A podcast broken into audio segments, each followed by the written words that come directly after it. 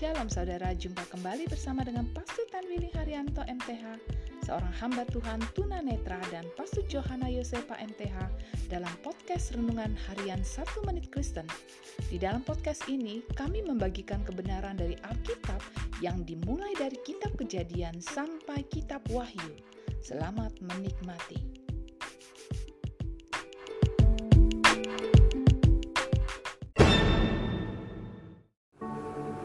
Shalom saudara-saudara yang sangat berharga di hati Tuhan. Firman Allah hari ini mau mengingatkan kepada kita, bawalah persembahan di pagi hari. Umat Allah yang dipimpin oleh Musa menuju negeri perjanjian diperintahkan untuk membawa persembahan khusus guna pembangunan kemah suci. Mereka membawa persembahan khusus kepada Allah setiap pagi. Kata setiap pagi menunjukkan prioritas mereka kepada Allah. Saudaraku, korban persembahan apakah yang saudara bawa untuk Allah setiap pagi?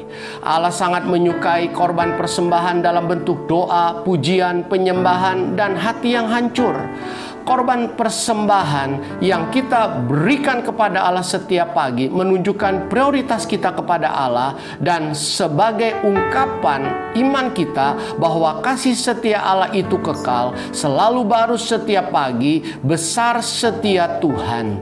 Untuk itu, berikanlah persembahan kepada Allah setiap pagi dan nikmatilah berkat Allah yang mengalir dimulai dari pagi hari itu. Amin.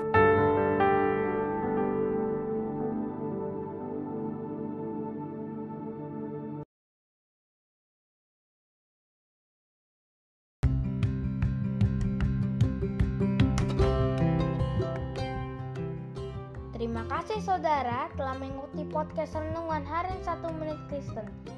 Doa kami kiranya kebenaran yang saudara terima akan membuat saudara semakin berakar di dalam Tuhan dan bertumbuh dan berbuah lebat di dalam Tuhan.